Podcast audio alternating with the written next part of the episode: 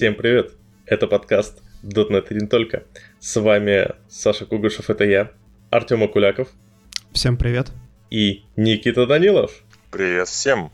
Как говорится, собираемся в олдскульной компании.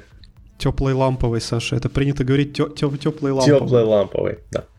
И вот в прошлый раз мы разговаривали о NoSQL, почему NoSQL может быть не очень. Тут нам фидбэк сказали, что не надо говорить отстой, потому что звучит очень по-рэперски. По-рэперски? Да, Хорошо. так что давайте... Давай, вот как, как металлисты называют то, что не очень? Я, я боюсь такие ну, слова нецензурно использовать в подкасте. Ну вот как-то... Поэтому давайте говорить не очень.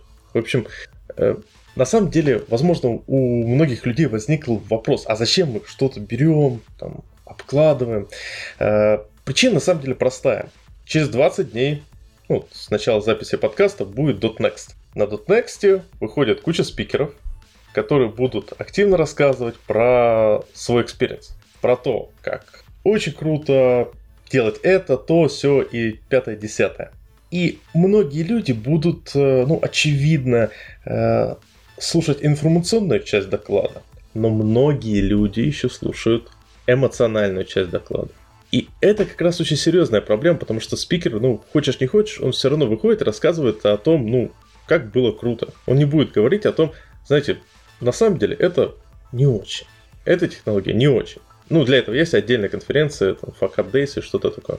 Соответственно, у многих людей возникает э, туннельное зрение относительно каких-либо технологий. То есть, человек, пример, человек послушал э, доклад про клауды, про Azure, как там все здорово. И у него просто из головы, в, в голове перестает быть понимание, что ну, что-то есть кроме клауда. Или еще круче, он пообщался с каким-то, не знаю, э, очень-очень харизматичным, ну, почти все спикеры достаточно харизматичные, так что просто с харизматичным человеком, который там рассказывал про какие-то эпические вещи, которые он там сделал с перформансом. И у него потом будет просто в голове стоять вот э, простая установка – Performance равно успех. Мы все люди, мы очень сильно подвержены влиянию, э, можно сказать, лидеров мнений. И, у человека такая performance равно успех, означает, что если я буду заниматься перформансом, я стану крутым программистом, у меня будет куча э, денег, э, там, не знаю, ламборджини, девушки и прочее. Вот ты сейчас пошутил, типа performance, программисты, э, это девушки, прям, прям провел параллель. Ну, по- ладно, да, без девушек. Зачем? У нас есть жены. Действительно. Жена, жена мне не разрешает девушку завести. Да. Молодец. Да. Тут главная мысль в том, что у людей, э, чтобы избавить людей от туннельного зрения, такого своеобразного, когда ты вот посмотрел на пример человека и сказал, все, я, я хочу так же. И мы, мы записываем вот эти варианты. Мы пытаемся некоторые аспекты найти в них изъяны и рассказать, почему это вам может быть неинтересно, почему вам может быть неинтересно заниматься э, вот этой конкретной областью. В прошлый раз мы расписали, почему с NoSQL не так весело работать, как это кажется по докладам. Сегодня мы как раз поговорим о перформансе. Так вот, коллеги, я заявляю, что разработка high performance приложений, ну, вообще даже не просто high performance, а э, приложений, у которых э, перформанс является ключевым non-functional requirement, на который нужно обращать внимание. Плюс Zero Allocation, давайте еще сразу затронем Zero Allocation, это скучно, это очень муторно, это очень неинтересно, и тем же самым Zero Allocation может заниматься Junior. Нету никаких advanced джедайских техник, э, которые покажут твою настоящую крутость в этом. Ну, тут ты, Саш, конечно, загнул. Саша вот, хорошо давай. набрасывает. Прям да, прям, прям разлетелось во все стороны. Но смотри, а, мне кажется, ну вот, я с тобой не соглашусь, позволь. Мне кажется, что перформанс это все-таки интересно ну, действительно сидеть как бы и пытаться сделать что-то побыстрее, это такая вот инженерная задача, которая висит в воздухе. Чаще всего не особо она и нужна бизнесу, но это по фану. Ну, вот так вот. А почему? Вот, вот объясни мне, ты считаешь это интересно, это твое внутреннее мнение, или же это, знаешь, как реклама? Вот э, мы считаем, Слушай, что иметь яхту это круто это, это однозначно мое внутреннее вре- ну, мнение, потому что мне это нравится. Да, вот, вот мне как бы по фану, я люблю вот типа миллисекунды поэкономить, байтики там, сэкономить. Это вот для меня это весело. Я допускаю, что есть множество людей, кому это вообще не интересно, и как бы это не делает их э, хорошими или плохими инженерами, это просто означает, что им это неинтересно. А у меня на самом деле к перформансу, вот этим вот э, low-level э, оптимизациям, да, там, когда мы сидим и там пытаемся как-то стейтменты поменять местами, чтобы они работали на одну миллисекунду побыстрее, да, а, и вот этим всем историям. У меня другая претензия, да, то есть если рассматривать стандартный какой-то там бизнес-проект, продукт, все что угодно. А, конечно, там чаще всего есть какие-то требования по перформансу, возможно, они не супер ярко выражены и не стоят там в голове угла, да, то есть, но чаще всего пользователи хотят, чтобы работало быстро, медленно не работало. Вот. А, и как бы периодически раз на раз у нас как бы у там людей, которые не занимаются разработкой э, рантайма, все равно возникают задачи оптимизации чего-то. И моя претензия к значит, вот этим всем темам перформанс и zero allocation состоит в том, что очень много, особенно неокрепшие какие-то умы, а они смотрят на классные доклады, где приходят крутые спикеры и рассказывают суперинтересные кейсы, как они там оптимизировали миллисекунды где-нибудь там в каком-нибудь приложении, и как у них все классно получилось, они смотрят на это и говорят, вау, да, круто, вот эти вот low-level оптимизации, zero allocation, это вот настоящий перформанс. Я вот, если у меня когда-нибудь возникнет задача на моем проекте что-то оптимизировать, то я вот знаю, нужно вот взять, значит, профайлер, какой-нибудь там WinDebug, и, значит, сидеть и вот, вот эти вот байтики ковырять.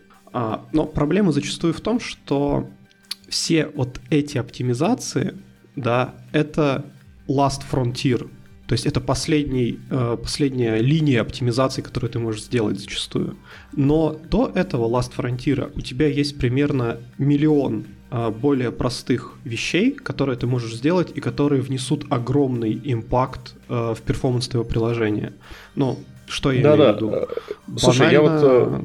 Я на самом деле по поводу... Извини, просто я тебя перебью. Тут как раз есть шикарный доклад на JPoint у джавистов Э, Шепелева, который, по сути дела, Акиншин от джавистов, э, в котором он показывал график. Я, пытаюсь не забыть добавить шоу-ноты, э, который у меня знакомый джавист называет график большого ше. Смысл в том, что у нас есть, условно говоря, три зоны. Зеленая зона это кодовая оптимизация, то, что ты как раз хотел, наверное, рассказать. Э, Желтая зона — это оптимизация, которая влияет на уже качество кода в негативную сторону. Э, красная зона — это адский хардкор, который... Ну, адский хардкор, там, интринсики и прочее. Хотя тоже вроде не настолько адский хардкор. Главный момент в том, что эта самая зеленая, э, красная зона, она э, приносит минимальный impact по сравнению с желтой и зеленой. То есть, условно да, говоря... потому что это последнее средство. Когда уже ты сделал все, что ты мог сделать в первых двух зонах, и, и тебе все равно не хватает, вот тогда ты начинаешь заниматься вот этим адом, да, потому что действительно это на самом деле, а, ты правильно сказал, ну, собственно, и Алексей, который Шепелев, а, это ну, правильная мысль в том, что а, перформанс, оптимизация по перформансу, она портит код, она делает его нечитаемым ну, по сути-то, да. То есть, если прям очень жестко заоптимизироваться, то мы откажемся от миллиарда привычных и удобных вещей, с которыми мы каждый день работаем, потому что они, блин, ну, типа, э, отказ от них позволит нам какие-то миллисекунды сэкономить. И зачастую там получается trade-off. Ты либо пишешь код, который легко поддерживает, либо код, который быстро работает. И тут вот надо подумать, нужно тебе это в действительности или нет, потому что, а, возвращаясь к моей мысли, по моему опыту, выбор правильной структуры данных, алгоритма, а, там добавление индекса в базу данных или выбора правильной базы данных, которая подходит под нагрузку, референс к предыдущему а, нашему шоу, да, дает вот огромный вклад в твой перформанс с минимумом усилий, ну, зачастую. Да, и ты, кстати, тут э, отметил очень хорошую вещь э, про вначале про профайлеры. Вот я, например, считаю, что профайлер все-таки это та вещь, которую стоит вооружаться. И это вот скучная часть перформанса. Потому что даже вот я помню книгу, когда Голштейна читал, я первую главу просто такой, как это скучно, как это не весело, ну вот там про профайлеры, как с ними работать, это типа вот окошки, как, что они показывают. Но это та часть, которая необходима, потому что она увеличивает скорость твою, твою, по сути дела, скорость, насколько быстро ты находишь проблемы. Ну, по сути, да, при подходе к перформансу очень важно правильно мерить. Да, потому что условно все мы знаем, что там время выполнения какой-то функции у нас не статичное, ну, в том плане, что оно плавает от запуска к запуску, в зависимости от того, как там джиттер отработал, а как у нас в текущий момент там нагрузка на машину, там что там произошло у нас, да, то есть ну, же множество а, всяких процессов происходит в среде, где происходит, ну, выполняется, а, собственно, наша эта функция или фича, да, и они все влияют, поэтому у тебя как бы этот перформанс, он может плавать, да, и это, во-первых, а, и то, что ты там взял, потрогал там что-то местами, и тебе показалось, что это типа должно добавить тебе перформанса, ты можешь запустить, у тебя действительно циферка уйдет вниз, да, но это она, может, ушла вниз, потому что, ну, так тебе повезло, там процессы не конкурировали, там еще что-то пошло хорошо, да, но при следующем запуске может оказаться в раза хуже. Вот, поэтому, да, правильно замерять перформанс, правильно мерить, э, профайлить вот эту всю историю, это очень важно. И вообще, как бы, э, оптимизация производительности — это на самом деле довольно нудный процесс в том плане, что ты значит, замеряешь, как у тебя сейчас работает э, софт, снимаешь какие-то метрики производительности, берешь, значит, строишь гипотезы, что ты можешь сделать для того, чтобы вся эта история заработала лучше, э, реализуешь эти гипотезы, делаешь еще замер и смотришь, ну, появился у тебя профит или нет. Если нет, то ты такой, блин, гипотеза не сработала, идем по-другому. И вот так вот итеративно, постепенно ты что-то делаешь. Вот я бы хотел сейчас немного дать слово Никите, но перед этим э, хочу оппонировать этому слову. На самом деле, то, что ты говоришь, это очень плохой совет. Почему? Знаешь почему? Потому что в 99% случаев никто не будет тебе на проекте, э, для которого перформанс не является первым, самым главным NFR, э, выдавать столько времени для того, чтобы ты так построил полностью гипотезу, разобрал все. Потому что в большинстве случаев тебе говорят, ребята, у нас все тормозит. И первое, что ты должен сделать, это посмотреть, сможешь ли ты за условные, вот у тебя есть полчаса, найти что-то, что э, может это поправить. Это знаешь, вот ты приход, тебе приходит врач, ты приходишь к врачу, и врач смотрит на тебя, ты говоришь, у меня нога болит. Врач такой, так, ну смотрите, нам нужно сделать МРТ, после МРТ э, провести как бы рентген и потом сдать кровь. Он такой, доктор, вы что не видите, у меня торчит шпала из ноги. Это к ну, чему? Э, я, просто, я понимаю, к чему ты это, да. но просто смотри, э... а с перформансом же просто все сложнее. Когда у нас Нет, консолька, я... ты однозначно а... знаешь, что там тормозит. Но Фу. когда у тебя огромное приложение, ну, у меня часто были кейсы, когда ты смотришь, и тебе говорят, надо сделать быстрее. Ты такой, окей, ну, такой, вот, наверное, вот тут вот я сейчас добавлю пулинг объектов и будет работать быстрее. Ты добавляешь пулинг объектов и снять, что работает медленнее. Ты да, такой, да, я мать, скорее что про... не так? Я скорее про другие вещи. Про первый момент, где посмотреть. Потому что, в принципе, первое, что мы можем сделать, это просто посмотреть response time профайлером. Э, но я бы в первую очередь сделал, предложил сделать фокус на э, input-output. Потому что в большинстве случаев у нас э, идут просадки на IO. Это прям, знаете, классика. Вот самый банальный вариант, который я бы рекомендовал, это если вы чувствуете, что на каком-то запросе видите, что вот он долго идет, сразу подключиться этим профайлером MS SQL, ну, в смысле, база данных, и уже пусть посмотреть, есть ли э, на этом профайлере какие-то просадки, потому что в большинстве случаев ты такой смотришь, ага, просадка на стороне баз данных, то есть в код уже можно не лезть, не нужно тратить дополнительное время, чтобы залезть в код. Ты потратил 10 минут на то, чтобы просто быстро пос- посмотреть в профайлер, и все. У тебя уже готово. Не, ну Я это бы... хороший так. совет, да. Никита? Только, только, Саш, как ты сказал, я в первую очередь посмотрел бы не, не функциональные требования. Не нравится мне этот термин, но тем не менее, ладно.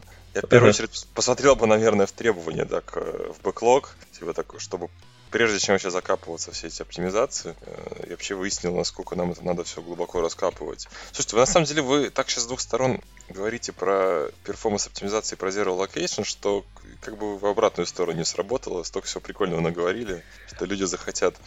Потому что я, да я нет, вот именно это скучно, скучно. Вот, вот, Никита, ты занимаешься разработкой. Ты занимаешься разработкой, по сути дела, сервиса, которые, знаете, реально high performance, э, high load, high load приложения. Вот расскажи, пожалуйста, это ж отстой, наверное. Да, я, я не буду говорить отстой. Извините, пожалуйста, уважаемые слушатели, вот. что я сказал слово отстой. Очень Я не, не рэпер. Я не рэпер. Ну, ты не зарекайся, как бы, Саша. Сейчас. Слушай, ну давайте я расскажу сначала техническую сторону, да, а потом, как я люблю философскую, потому что в жизни больше философии, чем нам кажется.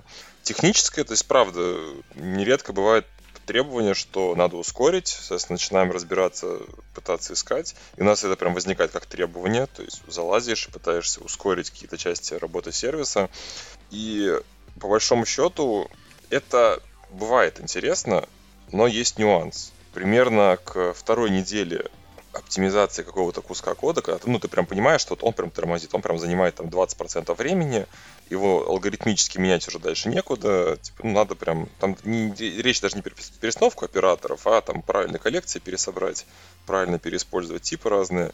И на второй неделе себя ловишь на маниакальной мысли, что ты смотришь в одни и те же 20 строк кода уже вот неделю, и они тебе начинают сниться.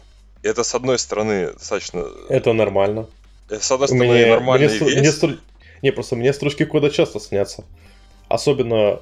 Не, это, это, кстати, вот извини, я просто перебил, это реально прикол.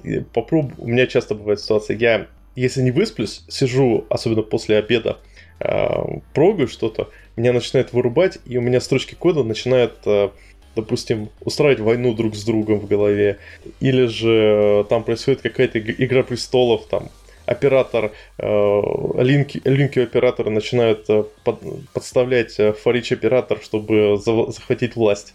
Извини, извини, что перебил за топик. Комнату проветривает. Как скучно, да. как скучно я живу. Вот, вот я как-то тут послушал и понял, что прям я очень скучно живу. У меня одного такое есть. Это, это... Да, да есть, есть что-то похожее. Конечно, нет, мысли, когда сильно начинаешь много с кодом, ну, чаще, раньше было больше. То есть, в принципе, код снился, и это достаточно весело было, когда в нем много времени проводишь. Но и как-то в какой-то момент все равно ловишься на мысли, что, ну, маниакально, по сути, ты в голове крутишь одни и те же 20 строк, 20 строк кода, ты там сидишь, кушаешь, они у тебя же в голове. И то есть это сторона которая не для всех на самом деле. И тут я хочу плавно перейти. Ну вот опять, опять элитарность. Это не для всех. Понимаешь, каждый, кто говорит, эта сторона не для всех, все остальные, э, кто слушает, говорят, это не для всех, значит это элита, значит это я. Не, подожди, Саш, тут же тут мысль тут же, наверное, Никита другая. совершенно, да. Да, не для всех, не в смысле, что типа, если вы не делаете перформанс, то вы очень не очень. А в смысле, что, наверное, это вам просто не нравится. Не, ну в смысле, не... это просто не нравится кому-то. Кому-то нравится, кому-то нет. Ну, окей. Вот да, да, я это хочу отметить. Вот, вот объясни, Никита, почему тебе это нравится? Вот сидеть, ковыряться, чтобы тебе это снилось. А кто сказал, что я прям вот последние полгода этим так много сижу и занимаюсь? Э, оно, смотрите, то есть почему мне нравится? Я на самом деле много чего успел попробовать тоже из разработки оптимизации, где-то в дизайне, в разных вещах, в требованиях.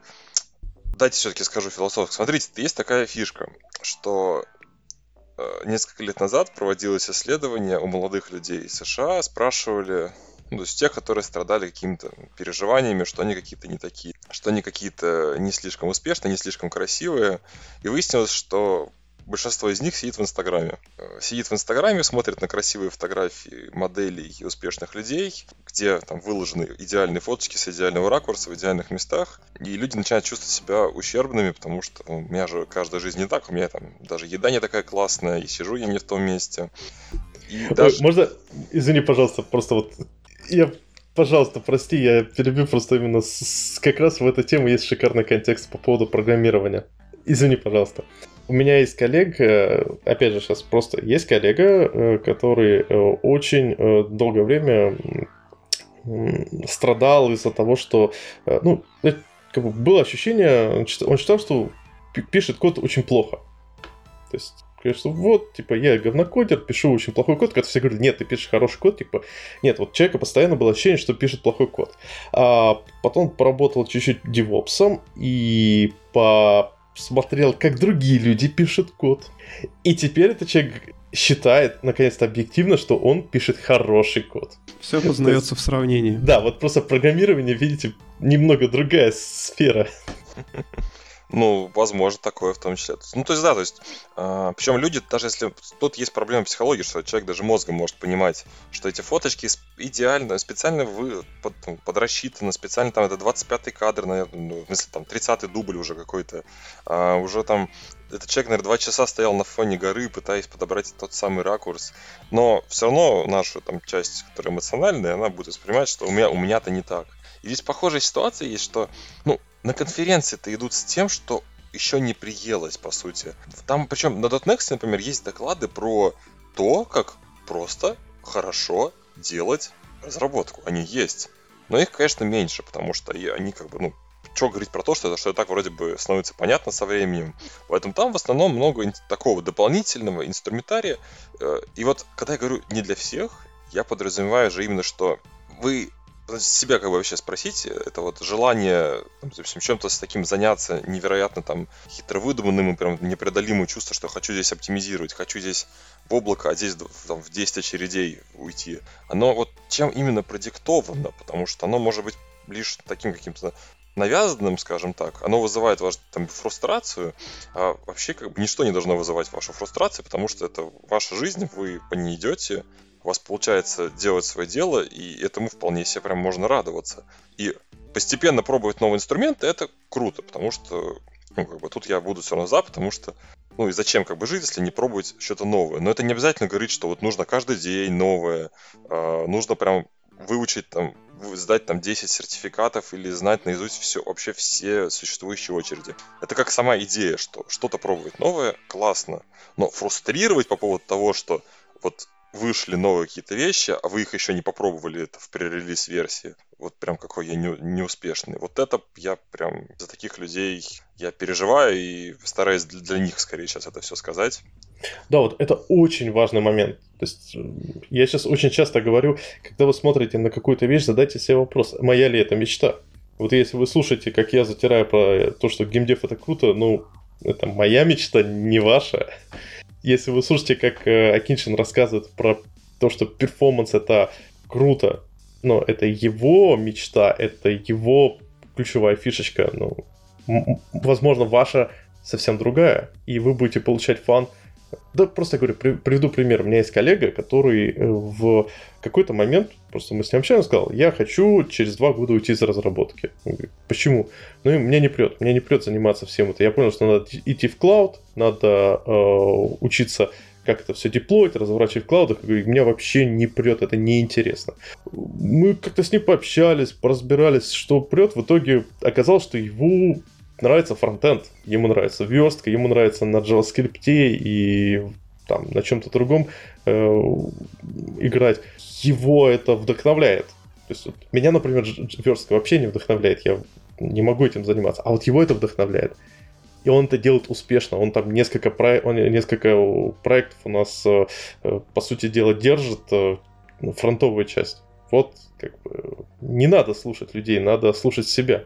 Артем сейчас тоже сдерживаешься сказать, что испортил человека. Да. Испортил человека из, из бэкэнда, отправил его в богомерзкий JavaScript. JavaScript. Не, ну, на, на самом деле шучу, окей. Ну, как бы я согласен с Сашей в этом смысле, что действительно, если людям ну, не нравится чем-то заниматься, то не надо себя насиловать, потому что через силу ты ну, вряд ли что-то добьешься хорошего и будешь страдать, э, а возможно, есть какие-то области, возможно, за гранью программирования, где, возможно, платят меньше денежек, или работа более пыльная, но где-то тебе будет по кайфу, и, в общем, если будет по кайфу, то у тебя все получится. Поэтому, ну вот, самонасилие самое плохое, что может придумать. Поэтому уж лучше идти в Go, прости боже, JavaScript, куда угодно. Как бы, как бы мы не подшучивали над этими там языками и стеками, но лучше работать там, чтобы тебе было по кайфу, чем в .NET и страдать. Вот я, кстати, подтверждаю еще э, момент по поводу зарплат очень часто я прям слушаю людей такой, вот, приходит, говорит, вот, гошники, ноджесники, джависты получают больше, надо пойти туда. А потом оказывается интересная ситуация. Да, можно переключиться, это а, в этом есть reason. Но надо смотреть скорее по индустрии, по тому, чем ты по-настоящему хочешь заниматься. Потому что я вот приду просто пример по поводу э, того же геймдева. Геймдеве в среднем по больнице зарплаты низкие. они там на 30% ниже, там, особенно там у QA и прочее. Но, допустим, моя практика показала, что в принципе сложнее, но реально найти э, предложения на адекватные как бы деньги, даже если ты как бы, ну, именно в геймдев. Тебе как бы не закидывают вот этими о, у нас 5, 5 к в наносекунду э, в, ну, в кипровском офшоре. Но найти реально. Поэтому вот не стоит бояться говорить, что ну вот я сейчас переключусь, допустим, в embedded разработку э, и буду нищенствовать. Ну, скорее всего, вы просто будете не просто там очередным разработчиком пятый слева, а крутым разработчиком, потому что это вас вдохновляет, и вы, и вы развиваетесь еще сильнее. Ну, знаешь, на самом деле я тебя поддержу. Мы это уже обсуждали как-то на одном из выпусков, там с Ромой Невольным, еще там, по-моему, кто-то был у нас, ну, большой компанией.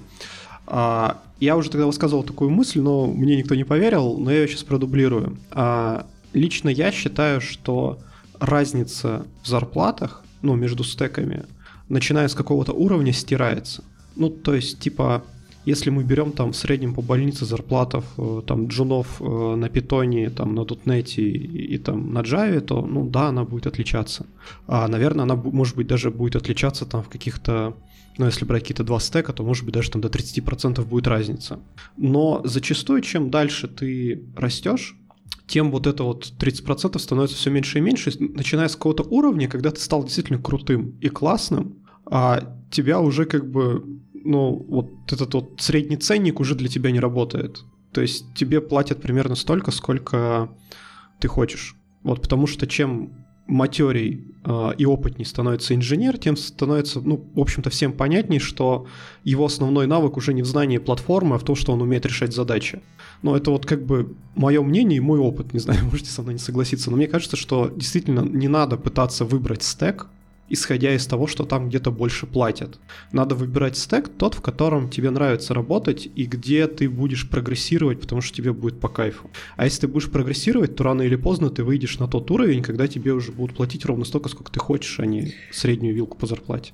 Да, и тут, кстати, есть очень интересный момент, как ни странно, с тем, что зарплата, она больше коррелирует с твоим личным поведением, как часто ты и как качественно ты требуешь у своего начальства повышения зарплат, как часто ты меняешь работу, как ты, собственно, растешь, какие у тебя есть грады, какие у тебя есть ачивменты, как, какие ты м- активности на себя берешь. И только вот в последнюю очередь, на, на каком языке программирования ты пишешь. Ну, это правда. То есть э, можно найти кучу людей, которые на какой-нибудь там самом хайповом...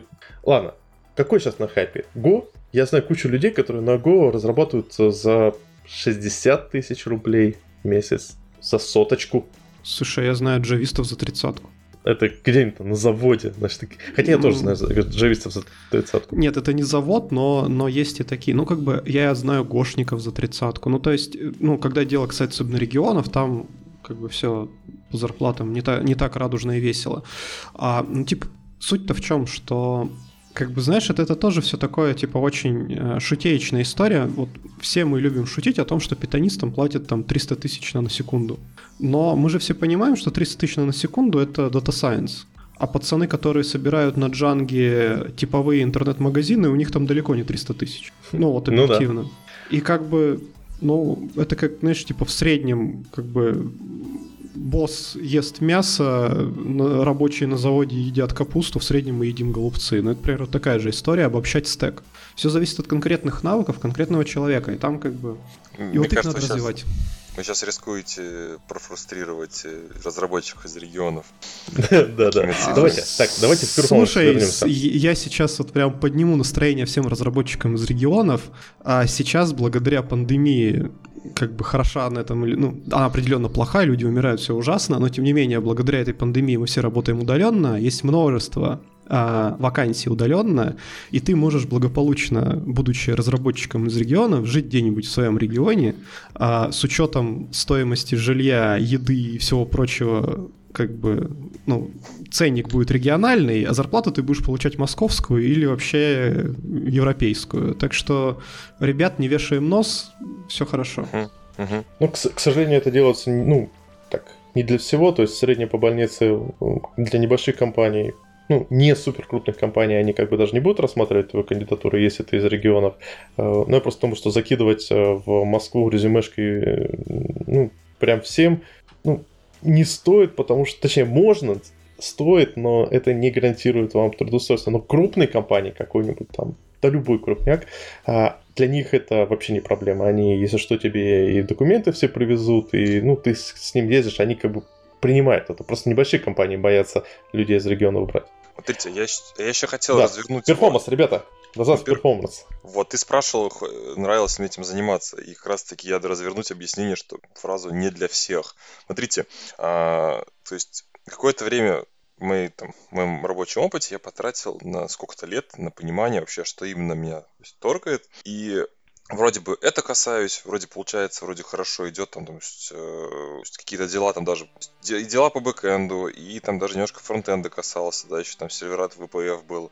Вот, и даже в университете вроде бы получалось все хорошо. Я думаю, а что же, же именно из-за из всего этого мне нравится? И в какой-то момент я вдруг понял, что меня торкает просто хорошо делать дело. То есть, если я хорошо его четко делаю, меня это торкает.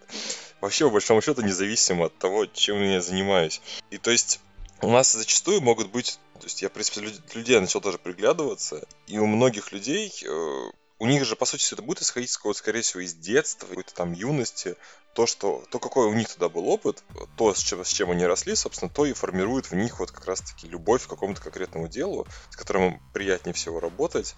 Получается, я как бы больше всего работал что в детстве. Я собирал конструкторы, помогал бабушке, бабушке с дедушкой на огороде, э, и там надо было делать все четко и быстро. Ну, в смысле, быстро, чтобы, как, э, чтобы ты до заката успел. А четко, просто на корточках. Четко. Четко, потому что там у деда все были тропинки, все там все выложено как надо. Там ты не сделаешь все это криво, тебе потом заставят переделывать. И вот оно отложилось, собственно, в сознании, в том числе. То есть какой-то системный подход у меня отложился в голове, четенький такой. И именно он меня сам себя торкает. Именно с него мне хорошо заниматься делом. Вот отвечая на вопрос, нравилось мне оптимизировать, ну да, мне, соответственно, было это прикольно, но опять же лишь потому, что я приходил, то есть мне говорили, надо здесь сделать быстрее. Хорошо, уточнили, что, почему им надо быстрее, что им надо быстрее, кому надо быстрее. Четенько все разложили, достигли улучшения, все, я доволен собой. А вот давай немного теоретизирования. Сделаем небольшую отсылку к геймдизайну. Потому что это же как раз наука, которая, да, это считается на самом деле наукой, которая отвечает за то, как приносить удовольствие, не физически. Важное да. дополнение. Одной из ключевой особенностей геймдизайна является понятие награды. То есть, э, насколько ты э, по результатам своих трудов, потому что игра это труд в любом случае. То есть у меня, допустим, жена не любит играть в игры, потому что она говорит, ну это сложно, я лучше сериал посмотрю. Так вот, сериал, игра это Умная труд. женщина. Да. И Соответственно, за труд тебе полагается награда. И вот давайте посмотрим хороший пример игры, которая, э, в которой реализована таким хорошим, правильным способом система награды. Это диблоиды. То есть ты делаешь какое-то действие, и тебе выкладывается сразу награда. Плюс тебе, во-первых, она постоянно повышается. То есть тебе там раз монетку дали, две монетки, три монетки дали дополнение к этому. Э, эта награда часто дает тебе, это не просто неосязаемые монетки, они, ты сразу думаешь, как это, где ты это можешь применить, что это для чего-то большего. Плюс происходит э, так называемая инфляция. Дело в том, что если тебе, э, ты играешь в игру и тебе за монстра дают одну монетку в первые 10 минут игры, а потом через 2 часа игры тебе дают тоже одну монетку за этого монстра, то ты будешь думать, ну, как-то нехорошо. И поэтому все награды, они часто увеличиваются по, э, по нарастающей. То есть происходит как бы такая компенсация инфляции этой награды. То есть там на самом деле много моментов. Но вот относительно перформанса, почему это может быть интересно? Как вначале сказал Артем и как по поводу э, подсчета битиков, батиков и э, таймингов, как ты говоришь сейчас, Никита, оптимизация перформанса – это вещь, которая дает нам осязаемые результаты. Вот по этой причине она может быть интересна. Ты взял, сделал небольшой фикс, поправил Давайте сейчас не будем говорить там про всякие там span ы и прочее. Просто оптимизировал запрос, э, добавил индекс или, ну, знаете, классическая ситуация. И ты сразу видишь результат. Он есть. Это вот хоп, тебе, знаете как, убил монстра монетка. Пофиксил э, запрос, у тебя сразу response time уменьшился в два раза. Ты такой, круто. Плюс это часть чего-то большего. Потому что в целом приложение, теперь ты заходишь на там сайт или мобильное, мобильное приложение, и ты видишь, что раньше ты нажимал и бесил вот этот э, спиннер, который долго крутился, теперь ты нажимаешь, и он практически мгновенно открывается. И ты такой, вот это кайф. Теперь я сделал что-то большее. И третий шаг, то, что э, как бы вот на, на эту монетку ты купил, это э, аналог на монетку ты купил оружие. И третий шаг, когда ты с этим оружием пришел и убил монстра, которого ты до этого не мог убить, это ты залил этот performance fix, QA, допустим, или в лучшем случае пользователь, если у тебя есть доступ к пользователю, пишет, говорит, ребята, спасибо, это было круто, и, типа, наконец-то этот бесячий спиннер прошел. Слушай, ну давай не путать, э, вот все-таки тоже разграничивать как-то. Просто, в принципе, чтобы приложение работало за вменяемое время. И жесткие порнографические оптимизации, как бы. То есть оно, в принципе-то, должно работать за вменяемое время. И, как сказал Артем, там очень много по алгоритмы и индекс на эти базы да, данных. Да-да-да. Я, я про то, э, почему именно перформанс-оптимизации, э, вот как говорит Артем, ему это нравится, как ты говоришь, тебе тоже нравится. Потому что эта вещь, она очень сильно связана с наградой. Мы быстро получаем награду за это. Когда ты просто пишешь код, ну, да, награда, ты закрыл тасочку. Тоже, знаешь, как вот как ачивки в играх. Ты вот убил 10 белочек, получил ачивку, ты такой, я молодец. Обнял 10 белочек, ты такой, я тоже молодец. И вот тут выполнил задачку, добавил новую там функциональность, я молодец. Но это, знаете, такой ачивки не сравнятся э, по силе, по драйвовости по сравнению с, там, с покупкой нового топора, который может убить босса. Так и тут.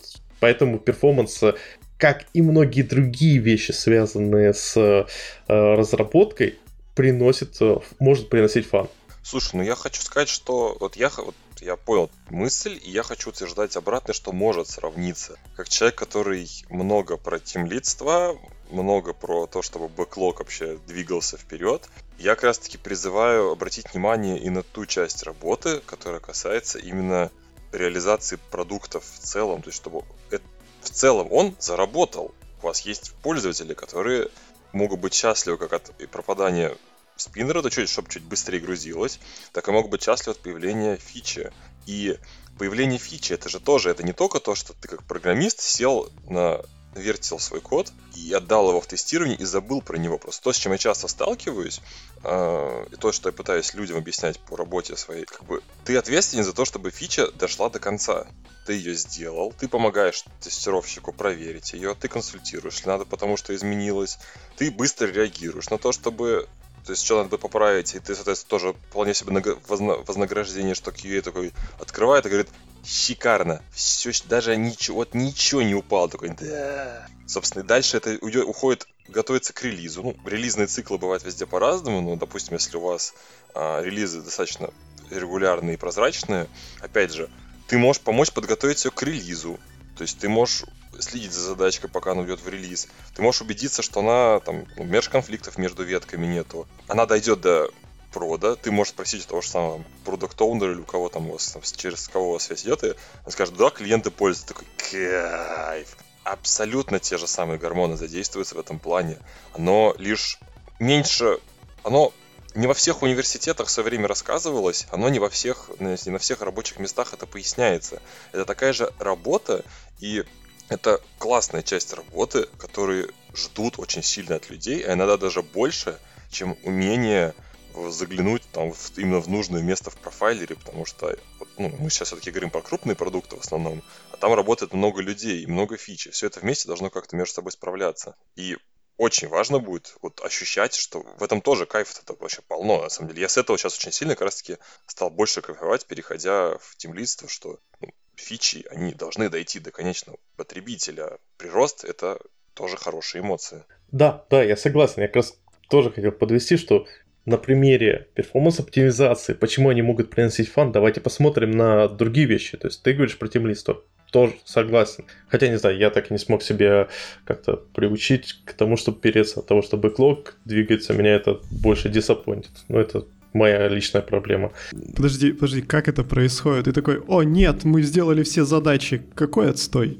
Не-не, у меня скорее типа, о, мы сделали все задачи, окей. Э, Что дальше? Мы там, мы где, да, ну типа, ну и нормально, то есть, ну сделали Ясно. так сделали. Как-то вот, ну я говорю, это скорее моя личная проблема. Я про другое хотел сказать. А теперь давайте посмотрим по коду. Вот какие у нас вещи могут также нас э, вдохновлять. Например, там, напис... качество кода. Написали приложение качественно, без каких-то э, косяков, без, э, не знаю, ну или просто написали хороший, э, какой-то интересный способ, э, как э, минимизируя количество кода, решить какую-то задачу. То есть вот просто из моего недавнего у меня вот для пэт-проекта возникла проблема, как э, реализовать переход между состоянием там состояние боя, состояние чего-то еще. Я так все думаю, как бы это сделать, чтобы вот было интересно, и здорово, и весело. Потом так стоит машина, написал все вокруг стоит машина, получилось красиво, удобно, э, очень как бы минимизировано с точки зрения кода, и вот кайф, у тебя есть результат. То же самое там э, относительно, там, не знаю, стабильности, относительно любых э, вещей. Если мы как бы осознаем, что мы не просто делаем задачу, а делаем задачу и получаем какой-то результат, то от этого кайф. И поэтому, кстати, многие ребята на фронте, они менее депрессивны, чем ребята на бэкэнде. Ну, я могу, например, вспомнить истории дикого экстаза. Мне повелось удалять код. Я дико обожаю, когда в межреквесте кода больше удаляется, чем добавляется. О, да. Лучший код это тот, который мы не написали.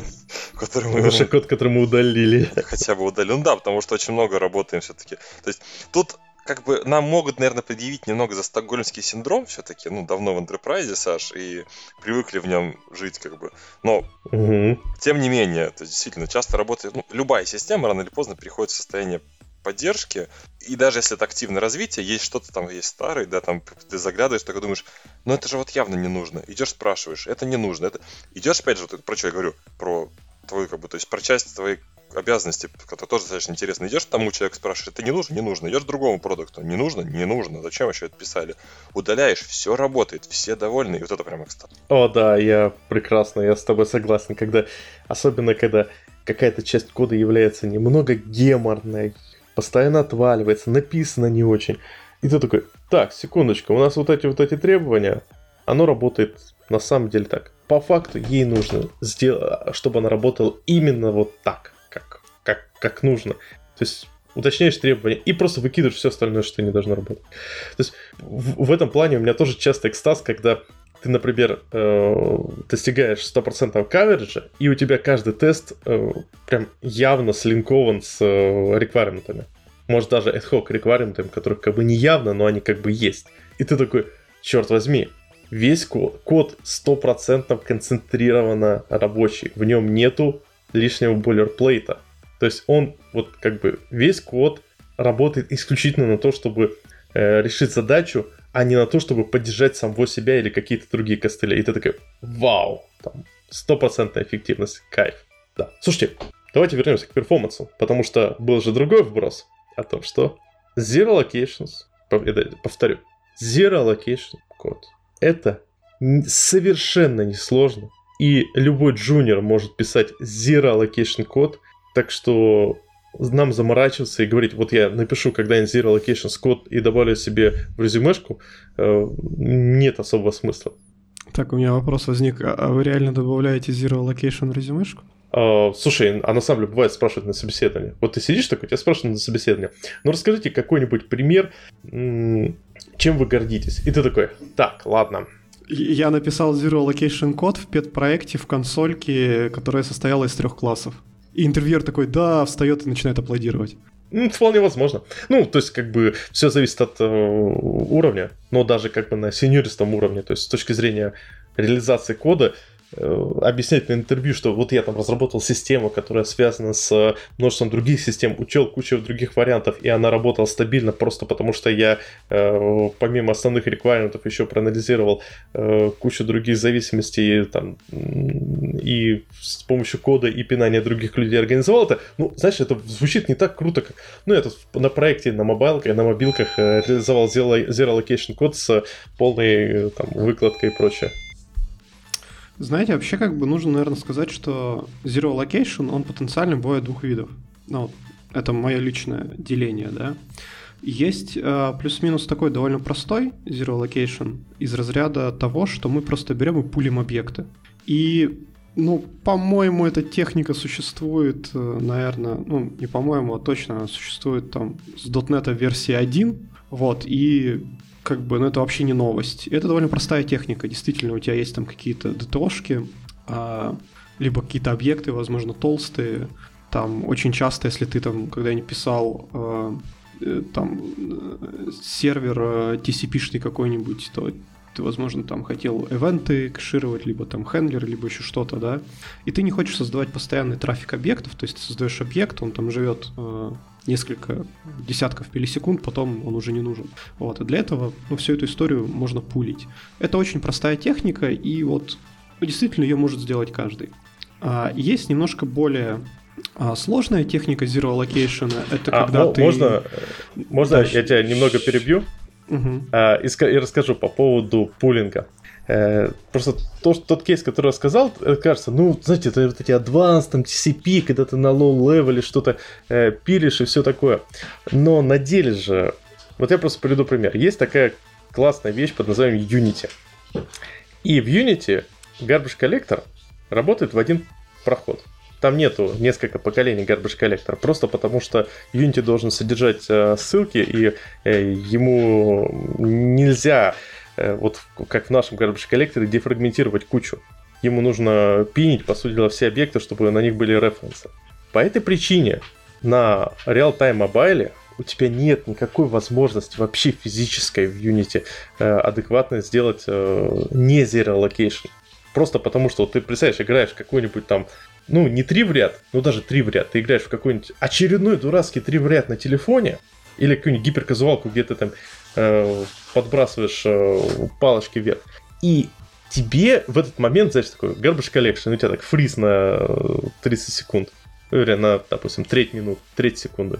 Ну, не круто, это тут же ощущается. Поэтому в Unity пулят вообще все. Все массивы, строки, э, объекты, юнитишный объект, вообще все-все-все. То есть там сейчас добавили э, Incremental GC, который на, э, размазывает Garbage Collection по каждому кадру, но он как бы такая не панацея, которая тоже иногда может выстрелить.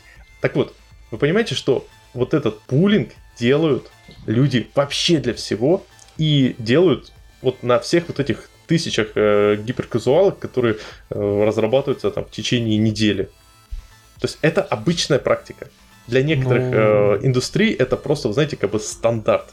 Слушай, я могу тебе сказать, что если взять э, просто веб-сервер, там Kestrel, то там все пулится тоже. Ну, то есть это да, да. Я, не, я не, какой-то, это... не какой-то секрет. Большинство библиотек и фреймворков, с которыми мы работаем, если им в кишочки залезть и посмотреть, то выяснится, что обязательно, ну, ладно, не обязательно, но скорее всего, где-то у них есть пулинг чего-то. Ну, это, это очень да, простая но... техника и довольно выгодная, которая дает ну, хороший перформанс и минимизирует э, memory footprint. Да, я с точки зрения именно, именно разработчика. То есть вот человек, который пишет код. Ну, давай честно, не так много людей, которые разрабатывают Kestrel. Не так много людей, которые разрабатывают вот эти э, ключевые библиотеки. А вот именно людей, которые разрабатывают игры под мобилки, их много. И они все используют пулинг. То есть это просто стандарт. И все плюются, потому что пулинг это ужасно. Но они, наверное, не явно это используют или явно? Я просто явно, не, явно, явно у, тебя, да? у, у тебя вариантов нет. У тебя э, в Unity э, таких прям готовых решений для пулинга, ну, там давай скажем, что нет. То есть тебе в любом случае нужно массивы пулить, то есть тебе нужно, есть уже готовые такие паттерны, как это сделать, э, но там есть еще, опять же, там есть специфика. Вот у тебя, например, э, разные уровни, загрузка уровня. На самом деле загру... во время загрузки уровня происходит не сколько загрузка ассетов, сколько в дополнение к этому еще выгрузка памяти и ее очистка и добивание остальных вещей. То есть это все делается явно. Ну, то есть вывод, что все-таки сделать это... Ну, по, по факту, как бы, совсем, наверное, как только ты пришел в индустрию, ты этого не сможешь сделать, потому что э, там есть пласт теории, чтобы понимать, э, почему это выделилось, это не выделилось. Хотя я вот могу сказать, что, ну, немножечко, мне кажется, еще чего-то не хватает C-Sharp для поддержки вот таких более жестких случаев uh, Zero Location, ну просто чтобы действительно этим лучше управлять, мы, конечно, приблизимся на какому-нибудь расту, но пулинг иногда выглядит как очень странная нашлепка, если вообще везде его пихать. И восторга я по поводу его не везде испытываю, как бы. Ну, не, пулинг правда, а... действительно выглядит странновато, потому что ты начинаешь, типа, возвращать... Ну, во-первых, у тебя эти ДТОшки, они становятся мутабельными, да? А, потому что тебе их нужно почистить и перезаписать потом будет. Ну, если ты их пулишь, да. Ну, условно, самый простой кейс мы пулим ДТОшки. А, и у тебя, собственно, логика программирования становится странноватой, потому что мы все уже давно отвыкли, как все делать там new delete и следить за тем, чтобы каждому new соответствовал один delete. А тут у тебя получается, ну, похожая логика, у тебя есть какой-то пул объектов, ты говоришь get, и там в конце, когда ты с ним поработал, ты должен, ну, типа, вернуть в этот пул его обязательно. Вот, то есть, как бы, Тут да, помогает это... lifetime. Ну, по сути, да, можно и так делать. Я бы тут сделал ссылку на доклад Стаса, Стаса Сидристова про Lifetime, который использует uh, JetBrains. Ну, то есть, на самом деле, более-менее такой uh, лайтовый Lifetime. Лайтовый лай, Lifetime. А, лайтовый Lifetime. Отлично, у меня новая скороговорка. В общем, лайтовый Lifetime, в принципе, можно реализовать в любом случае. То есть, смотри, если у тебя бэкэнд, то у тебя есть scope. Scope запрос, запроса и response а. То есть ты по факту всегда можешь э, создать, э, зайти в какую-то часть кода, и вот lifetime этого кода, оно и будет. То есть тебе достаточно просто проконтролировать, чтобы э, вот объект, который отвечает за lifetime, он был продиспожен. То есть, условно говоря, ты создаешь некоторых, э, некоторый овнер, который держит остальные ссылки, э, держит остальные пулов, объекты в пуле, с ними взаимодействуешь, э, он должен как бы быть предиспожен, и он же отвечает за то, чтобы все эти объекты э, вернуть обратно в пул. А дальше ты просто, по сути дела, эти объекты э, добавляешь этот объект, и ты просто понимаешь, что они автоматически будут пофикшены. То есть такой очень простой lifetime, у него как бы коллекция IDisposable, и, и они как бы, он потом в конце, когда его диспозит, он еще эту коллекцию раздиспозживает. А и за счет того, что э, ты все объекты добавляешь в этот э, рутовый объект, как как бы как ссылки, то у тебя получается, что ты их спокойно так прощелкиваешь, то есть с тебя снимается геморрой. И да, это как в Rust е сделан lifetime. Мне слово просто кажется здесь каким-то. Ну, не просто. Тут, тут принцип в том, что ты э, снимаешь э, с себя часть э, задачи, то есть у тебя изначальная задача в том, чтобы не забыть там где-то э, за почистить, вернуть в пул объект. Ты с себя снимаешь эту задачу, отдаешь ее на откуп э, вот этому лайфтайму. Ну, я смотрел доклад, я понимаю просто, ну, как бы, в принципе-то оно интересно, но действительно, то есть как-то все равно смотрится чуть чужеродно. А можно еще к такому набросу переключимся? Там, Саш, Давай. ты говорил про то, что на интервью не так интересно говорить, э, то, что я там собрал требования, прошелся по людям и реализовался без проблем, зачем zero allocation. Слушайте, а вот я хочу спросить, вот, наверное, ну, Саша, наверное, ты примерно скажешь ту же самую информацию, что я, может быть, Артем что-то другое слышал. Вот, допустим, по моему опыту, если я интервьюирую человека э, в компанию, и по опыту там нескольких моих друзей из других компаний, с которыми я общался, если вот будет два человека, и один сможет рассказать, как он двигал карточки по, по бэклогу, там, по борде, и знал, когда будут релизы, и знал, кто у него продукт оунер и умел написать, там, то есть соблюсти требования и все это написать так, чтобы оно поставилось вовремя, а второй человек будет лишь с пеной у рта рассказывать про Zero Location, но вообще не будет иметь представления, как, как он работал в команде, как бы выбор для меня будет достаточно очевиден, кого из них я лучше вот в первую очередь посмотрю для текущих проектов. Как минимум, потому что первый человек, если надо, он что-то да узнает, потому что он организован, и он умеет об этом думать. А я в последнее время стал менее, можно сказать, принципиально в этом области. Сейчас эм, обосную. Э, не будем забывать, что люди разные. То есть э, у тебя вполне может быть человек, который не любит двигать карточки. Двигать карточки, извините, пожалуйста, вот как вот э, мне Стас Флюсов рассказал хорошую фразу. Ты посмотри, сколько зарабатывают скрам-мастера. Ну, это, извините, пожалуйста, они как junior дата сайентисты срабатывают. То есть это работа не очень супер, э, как сказать, ну, такая э, не очень супер требовательная к экспертизе. Ну, двигать карточки. Понятное Но... дело, что когда мы говорим, что... Слушай, я вот сразу с тобой не соглашусь. А, давай так, а, у меня очень предвзятое отношение к скрам-мастерам было до недавнего момента. Я считал, что это действительно ребята, которые типа двигают карточки, и они типа довольно бесполезные, в принципе. Не, я не, я не говорю, вот. что они бесполезны. Я говорю, ну, что подожди, это крайне я... полезный э, человек, э, э, и он должен быть в команде. Но это не значит, что вот двигать карточки это вершина как бы разработки и. Да, э... да, да, да. Подожди, я пытаюсь свой опыт пересказать. И у меня ну было искренне такое впечатление, что типа ну, скрам-мастер просто не нужен. Ты берешь, типа, скрам-гайд, читаешь его, мы же все читать умеем, да? Алло, мы же как-то это программировать научились, читать умеем. Значит, читаешь Scrum Guide, а потом берешь и, и, и как бы имплементируешь, да. Но потом в какой-то момент мы в компании наняли э, Scrum мастера, он там начал работать в разных командах, и я понял одну простую вещь, что Scrum мастер может быть нереально полезный, он может быть просто самым полезным человеком на проекте, зависит от команды. Если условно у тебя команда, которая состоит там сплошь из, из опытных сеньористых сеньоров, да, которые прям, ну, все такие опытные, уже там 8 собак съели и 15 интерпрайзных э, звездолетов понаписали в своей жизни, то им уже скрам-мастер не так нужен, ну, зачастую, потому что они, у них уже есть этот навык самоорганизации, и они сами возьмут этот скрам-гайд, если сильно захотят, почитают его, адаптируют его под себя, там, плюс-минус как-то, ну, они справятся. Но если у тебя команда не настолько хороша, либо если в команде там например, есть там какие-то проблемы, возможно, а, проблемы там какой-то коллективной динамики, какие-то конфликты, еще что-то, то ты помещаешь туда скрам-мастера, и ты, ну, прям через несколько месяцев ты видишь, как команда начинает ну, гораздо эффективнее работать. Так что, ну, и вот этот просто опыт, который, ну, наблюдаемый эксперимент, который вот я просто видел своими глазами, он очень сильно поменял мое отношение к скрам-мастерам. И если говорить про там их скиллы, то зачастую скилл-сет ну вот мне лично кажется, скрам-мастер это не про то, чтобы карточки двигать, либо скрам-гайд почитать, либо там канбан-гайд, либо там еще что-то. А это, знаешь, скорее такой коллективный психолог. Вот зачастую. Правда, ну, но я хочу, чтобы, я хочу, чтобы у меня был скрам-мастер. Я продал тебе, да? Да, не-не-не, я, я, я, я просто согласен. Я буквально недавно просто общался с ребятами, у которых, которых типа, у них там компания, много команд, я говорю, типа, тимлиды, ну, типа, тимлиды у нас скрам-мастера. Я такой, ребята, вы зачем человека с технической экспертизой отдаете на такую вещь?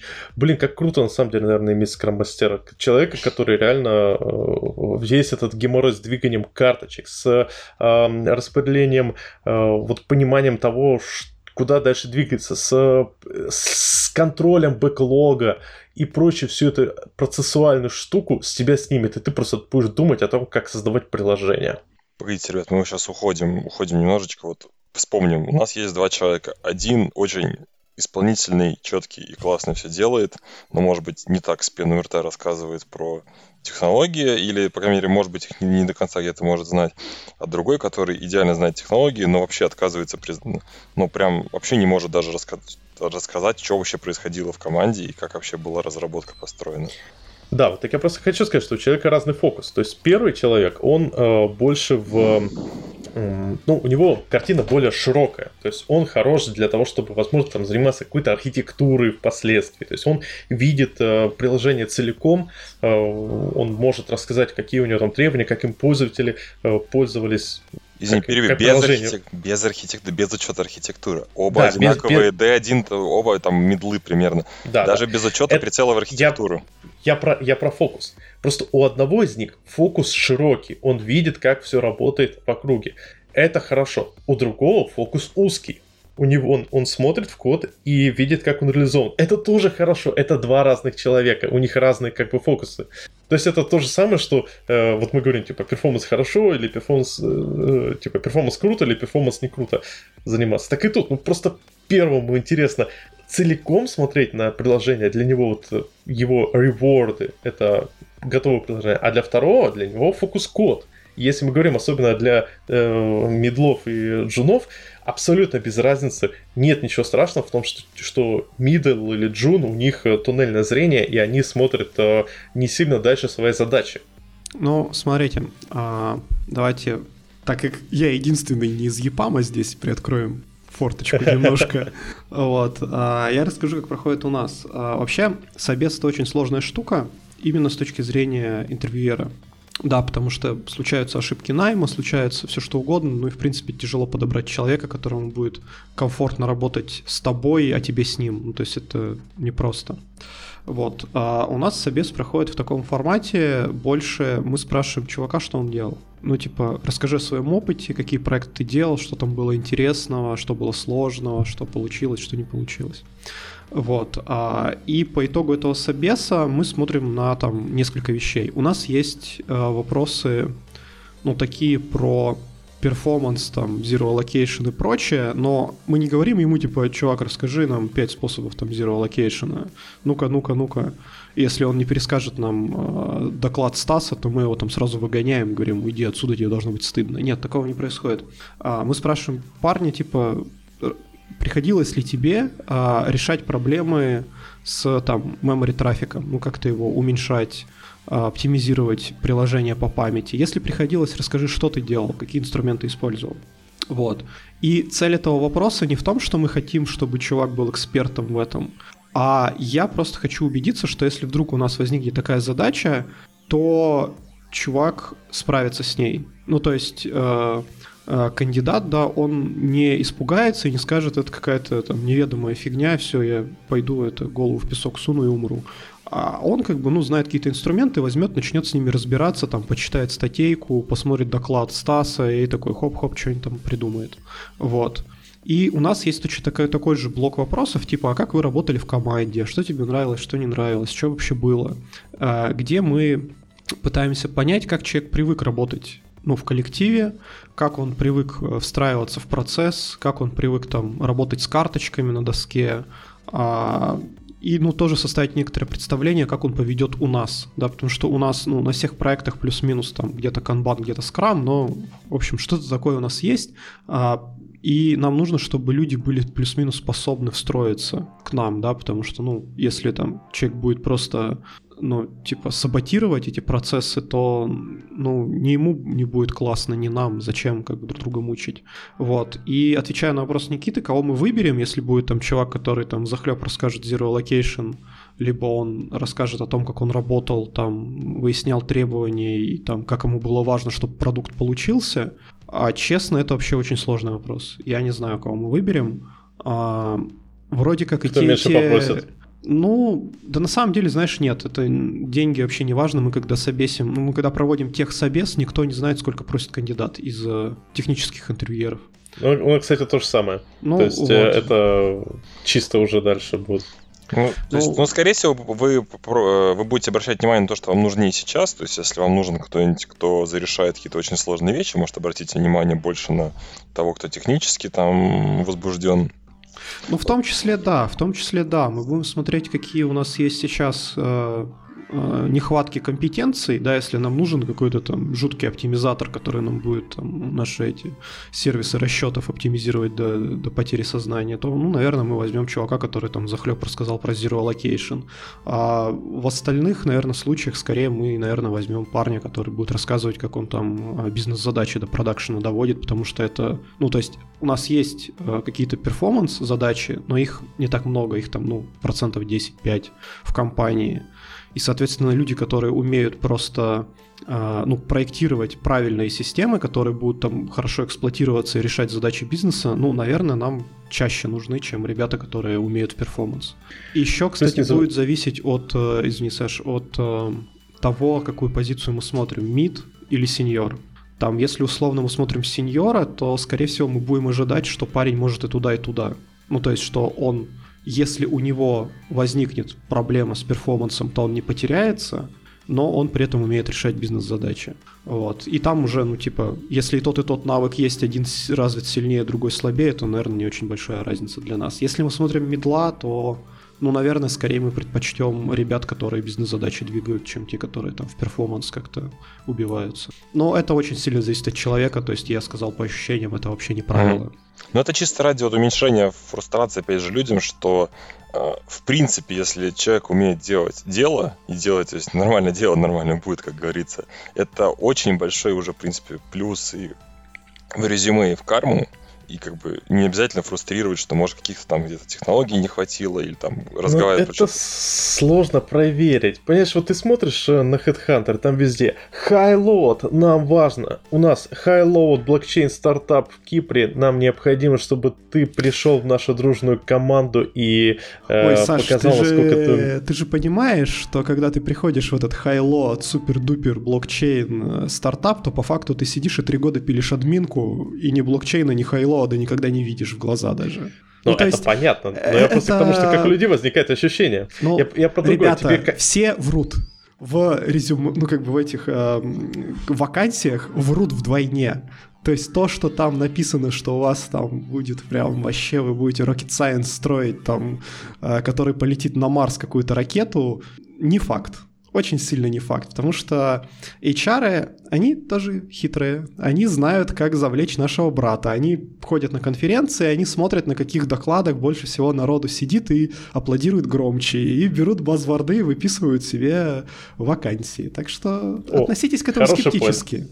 Хороший поинт. Слушайте, давайте еще все-таки про структурчики поговорим, а то, наверное, люди с самого начала подкаста думали, о, про перформанс, Zero Location. Так, сейчас будут рассказывать про структуры, э, рефритен и прочее, а мы такие, там работа, зарплаты, бизнес-фичи и прочее. Вот, слушайте, давайте, я сегодня вбрасываю. Я считаю, что код, в котором активно используются структуры, и такие фичи, как э, C-Sharp 7 с ref return, in и, естественно, редонные структуры, потому что in без return, редонной структуры это очень плохо, потому что safety copy возникает. Так вот, весь этот код является не очень, потому что писать приходится очень много лишнего, а многого ты даже не можешь себе позволить с таким кодом. Ну, слушай, это правда. Вот когда я начинал телегу о том, что можно Zero Allocation условно разделить на две части, есть простая часть с пулингом. Просто берем то, что есть, начинаем пулить. Да, ну, накручиваем сверху lifetime, и вроде как это даже не супер ужасно выглядит. Ну, то есть можно с этим работать. А есть вторая часть от этого Zero Allocation, когда мы начинаем там стекалоки использовать, там, э, там, реф, там, ретерны, вот эту всю историю. И тогда вот становится как-то не очень, потому что но действительно ты прав, многие вещи нам мы просто уже не можем сделать привычно. А то, что у нас получается, часто всего это какой-то там, ну, много странного, непонятного кода, который нужен для того, чтобы это работало оптимально, и он читается зачастую не очень хорошо, не очень понятно. Никита, я жду от тебя ответа, потому что, по-моему, на в новогоднем выпуске ты как-то такой сказал, что, ну, ребят, ну, структура это круто, и лучше так избегать лишних аллокаций, если это возможно. Не, ну там легко себе что-то отстрелить, как бы, ну... Слушай, ну, опять же, то есть, э, задача, то есть у нас, условно, как вот бывает, приходит, то есть приходит, условно, там, батч на расчет, там, 200 там, тысяч, ну, хорошо, на, один, на одну, типа, на один сервис приходит батч на, на расчет 100 тысяч позиций, там, 100 тысяч каких-то вещей. И, конечно, когда такой батч пришел, ты должен рассчитать за какой-то календарный период, ты любой случайно оставленный у чего-то там временной сущности, это тебе потом выливается в сотни мегабайт того, что тебя... Ну, то есть в процессе всего этого выделится, потом надо все собрать, и ты смотришь на потребление памяти, оно такими елками идет классно вообще. То есть это просто задача, ну, условия, в которых действительно просто так поньюкать ты уже не сможешь там структуры вполне себе пригождаются. Ну, типа... Только тут важный момент, что ты эти структуры не на стеке, наверное, аллоцируешь. Просто ты за мегабайт-то быстро выскочишь. Контекст, не, ну, они где-то аллоцируются, в смысле, они где-то выделяются на стеке чисто ради передачи какого-то контекста. Ну, банально, там те же самые выли и тепло, чтобы передать какой-то контекст, какой-то информации. Но я не берусь утверждать, что это правильный подход, потому что, ну, чисто это скорее где-то способ по-быстренькому как раз-таки поправить ситуацию, что у тебя там был контекст на 10 полей, и много раз выделялся, сейчас ты хотя бы передашь его структуры, может побыстрее будет, может параметры где-то лишние поудалял. Типа, что там еще? Ну, в принципе, если у тебя есть коллекция на там, 200 тысяч элементов, э, и эти элементы достаточно небольшие, то ты вполне себе можешь как раз-таки позволить э, избавиться от лишних 200 тысяч объектов в кучу, превратив их в структуру, и у тебя будет именно что, ну, те же самые массивчики как бы в памяти лежат, да, но структура внутри небольшая, и она, в принципе, почти плюс-минус как бы не сильно различается. Опять же, это конкретная ситуация. Я а вот... вот... Можно сразу к этому моменту? Угу. Просто, окей, представим, у нас куча объектов, они лежат в массиве.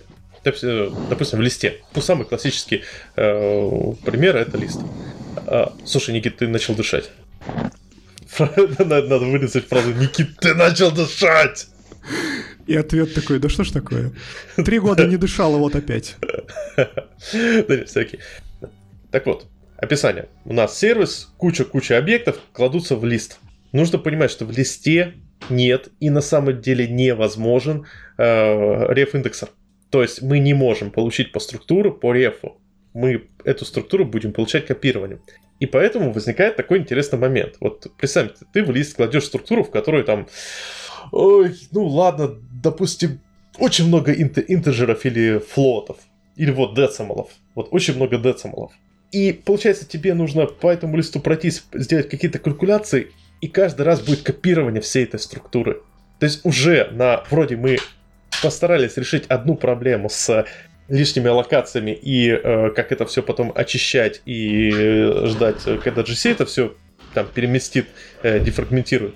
Но у нас появилась новая проблема в том, что у нас сам, сам процессинг происходит достаточно долго, потому что нам происходит, происходит очень много копирования структур, передачи по э, значению. Это, кстати, распространенный кейс. У нас недавно была такая история. Мы писали сервис для расчета. Он должен быть там быстрый.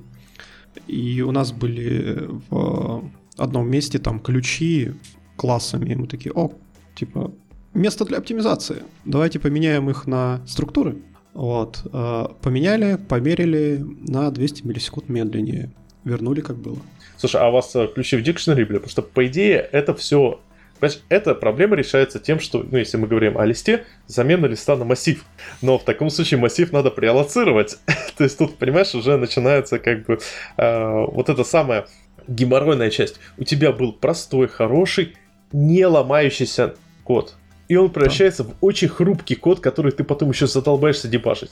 У нас там были это хитро вымученные структуры, вот типа там деревьев. А, и это были ключи сначала классами, потом структурами. В общем, в итоге мы сделали очень просто. Мы просто ну, посмотрели, что в реальности у нас ключей не очень много, и мы их просто запулили. И получили плюс 200 миллисекунд уже в нужную сторону, ну, то есть сэкономили. Опять мы к этому ужасному пулингу возвращаемся. К сожалению, да, к сожалению, да. Ну, у нас один такой сервис, над которым мы бьемся и там считаем миллисекунды, остальные просто работают. Кстати, насчет пулинга, в принципе, есть более-менее адекватный способ, как э, делать э, immutable, ну, редон для объектов в пулинге. Ты просто state инициализируй в методе setState, и у тебя получается, ну, хотя бы какой-то редонленность есть. Слушай, а у нас, у нас получилось сделать редон для ключи, потому что их конечное множество, их не очень много. Вот, и мы их просто сделали редонли, и когда тебе нужен ключ, просто это написали э, метод, который может быстро, быстро тебе вернуть уже immutable ключ по тому, что ты передаешь. Слушай, ну, ну да, makes sense. Технически я, конечно, бы пришел бы, начал спрашивать за, за древообразные, древообразные огромные ключи. Как вообще для них хэшкоды считаете? Не-не, структура типа дерева, а ключ там э, составной объект там из пяти или там четырех полей, я уже не помню. А вот тут вопрос, как вы дерево делаете на структурах? Это же классическая проблема. То, что Мы на ключи, структурах... Ключи дерево... именно. А, ну просто на структурах дерево сделать... Невозможно, да. Да, потому что ты, получается, у тебя в ртовую структуру будет засовываться все остальное, и она будет очень большая. Ну, это ты, же, да, ну, ты или не, просто ссылки не можешь на... детей, детей преаллоцировать, да, там нормально нигде. Так что, так что да, да, это проблема. Ну, полностью де- дерево написать на структурах, но это, наверное, можно, в принципе, со стеколоками, но это надо быть таким хитроумным парнем. Тут, э, на самом деле есть очень извращенный способ. Э, опять же, если мы все структуры э, раскладываем по буферам, а, ну, кстати, смысле, да, то ты можешь э, референсить просто э, ну, индексом в держать, преаллоцированном да. массиве, а не прямую ссылку делать. Да, да, кстати, такой лайфхак можно использовать. Ну, это так через задницу. Вы представляете, в какую э, жесть превратится код после этого? Он будет, возможно, работать чуть-чуть быстрее, но э, поддержка просто вот вы сами уматеритесь работать с таким кодом, я думаю. Но это зависит. Если вы один раз его написали и забыли, то, в общем-то, и ладно. А если он будет часто дергать, то да, вы это, будете страдать каждый раз. Это правда. Ну и, в общем-то, я могу добавить, что, да, несмотря на то, что у нас в наших сервисах приколюхи вокруг туры, у нас есть блочные листы, чтобы они уходили. А, то есть все, все это вроде бы есть, и мы тут даже недавно начинали экспансию по вычистке массовых линкью операций, ну, типа, линкью на линкью на линкью, для того, чтобы обнаружить, где у нас вообще есть лишние там проходы по enumerable всякие. Ну, что как бы есть. Вот, но все это в итоге свелось к тому, что скорее мы начали находить как раз какие-то алгоритмические проблемы, что тут у нас как, вот этот пунктик, не знаю, просто я нередко встречаю там в общении с людьми, что типа, метод должен возвращать наименее специфичный тип. То есть, типа, допустим, вернет enumerable. А потом ты вдруг обнаруживаешь, что это enumerable, это на самом деле был lazy enumerator, и тебя он уже там и вычисляется он при каждом обращении к нему, а дергаешь ты его три раза. И в итоге а, выясняется чисто алгоритмически, ты заколебал уже свой процессор ходить по одним и тем же коллекциям, перерассчитывать одно и то же. Вот это такой... А, слушай, кстати, извини, перебью, пожалуйста, прости, пожалуйста, что перебил, но Microsoft сейчас э, поменяли свои отношения, они говорят, что enumerable нужно возвращать только когда это реально enumerable бесконечно. Во всех остальных остальных случаях надо возвращать ICollection. Ну или я делаю IReadOnlyCollection, ну или я, я больше люблю IReadOnlyList возвращать. Ну вот я возвращал collection, а еще типизированная коллекция там какая-то стала модным, значит. Ну то есть я к тому, что мы даже попытались где-то по... В принципе, у нас есть реальные замеры, которые показывают огромную разницу по foreach у, по массиву, по листу, по нашим суперлистам, по нашим там другим интерфейсам. Прям разница в бенчмарках есть, ну как это обычно бывает. Типа бенчмарк, мало по бенчмаркать, надо по бенчмаркать правильно. И по факту получается, что основной производительность, которую мы сейчас получаем, это как раз-таки не, не ходить лишний раз по коллекциям, не ходить лишний раз по словарям. А, и, то есть, по сути, мы сейчас именно такими вещами занимаемся, и это далеко не какой-то сверхъестественный код, это понимание вообще бизнес-процесса, то есть того расчета, расчета вообще бизнес, бизнес-процесс твоего кода, чтобы он все это делал логично, что. Это по факту за годы код превратился скорее в плетение чего-то. И это скорее приносит тормоза, нежели ну какое-то вот... отсутствие супер оптимизации. Опять супер, ну да, в общем. Ну, я с Никитой согласен, да, это то, с чего мы начали. То, что большую часть э, оптимизации, ну, то есть больший вклад в перформанс, вносят-то на самом деле не то, что мы сейчас будем использовать какие-то хитро вымученные фичи, там, типа стеколока, да, а то, что мы правильно напишем наш алгоритм чтобы у нас не было лишних итераций, чтобы мы использовали а, правильные коллекции, которые там обеспечивают нам нужную алгоритмическую сложность, для того, чтобы мы не ходили там в базу лишний раз, для того, чтобы мы там не повторяли вычисления по миллион раз в цикле, а там один раз вычислили, закэшировали где-то, да. И вот эти вот довольно простые оптимизации, которые не портят сильно код, то есть, ну, под не портят, я подразумеваю, не ухудшают кардинальным образом его читаемость они дают 90% оптимизации. А вот это вот все типа там оптимизация на уровне байтиков и миллисекунд, э, это, это вот последние 10%. И это очень увлекательно, может быть, но, скорее всего, это вам просто не надо. Вам, скорее всего, нужно пооптимизировать ваш алгоритм, и вы получите нужный уровень перформанса, и вам просто не нужно будет, ну, как бы скатываться вот в этот вот э, сверхсложный мир там низкоуровневых оптимизаций. Золотые слова. Слушайте, ну я думаю, можно подбивать бабки. Давайте, финальное слово. Ну, начинай, финальное слово. Я думал, ну, обычно, знаете, э, Никита скажет финальное слово. Артем, вот ладно, давай так. Финальное слово, но не сколько в контексте вот бизнесовых задач и прочее, а финальное слово относительно того, как нам относиться к перформанс, оптимизациям и прочим. Хотя, блин, ты проблема с финальным словом, то, что ты уже сказал финальное слово. Вот сейчас только что. Я могу. Я могу тогда начать финальное слово. Давай, Никита. Я сейчас читаю как раз все хреново книгу, и до этого я читал много похожих. В общем-то, финальное слово, ребят. В принципе, все мы пыль в масштабах вселенной, ничто не должно вас заставлять фрустрировать, если вы сами этого не хотите. Вы должны э, Ваши эмоции это самое главное, что имеет смысл во всем этом происходящем безобразии, где-то происходящей радости. Если вы хотите радоваться, то радуйтесь то, чем занимаетесь, и именно это будет основополагающим в, в том, что происходит в вашей жизни. А вот то, что рассказы людей про то, что что-то там не так, что-то вы не, не туда знаете, оно все вас точно не должно заставлять испытывать негативные эмоции. Поэтому занимайтесь тем, что нравится. Именно вам. Золотые слова. Ну, мне нечего добавить. Окей, тогда давайте я немножко поработаю попугаем, буду повторять то, что мы уже проговорили а, в течение подкаста. Это будет некоторое summary. Значит, а, смотрите, ребят, то, что вы не занимаетесь а, какими-то низкоуровневыми оптимизациями на вашем проекте не делает из вас хорошего или плохого инженера, это просто означает, что у вас нету таких задач. Зафиксировали это. Значит, это во-первых. Во-вторых, а, помните, что все низкоуровневые оптимизации — это трейдов перформанс versus поддерживаемость и читаемость кода, поэтому стоит их как бы применять обдуманно. А, и третий point состоит в том, что а, низкоуровневые оптимизации — это последняя линия когда вы где-то что-то можете оптимизировать, их стоит делать только тогда, когда все остальное вы уже оптимизировали. Вот, то есть условно у вас правильные алгоритмы, правильные структуры данных, правильное хранение, и вы вот знаете, что, что уже больше ничего не может помочь, нужно только передергивать байтики. Вот, ну и занимайтесь этому по кайфу. Шикарно. Да.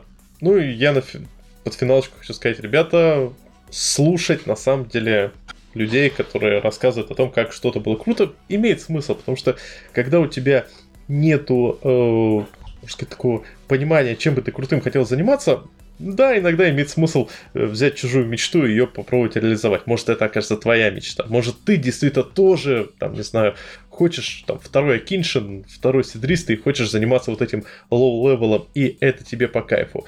Хотя я больше рекомендую поизучать себя прежде чем изучать, э, возможно, программирование, стоит изучить себя. Всем спасибо. Да. Всем спасибо. Всем пока. Пока-пока. Всем пока. Дня.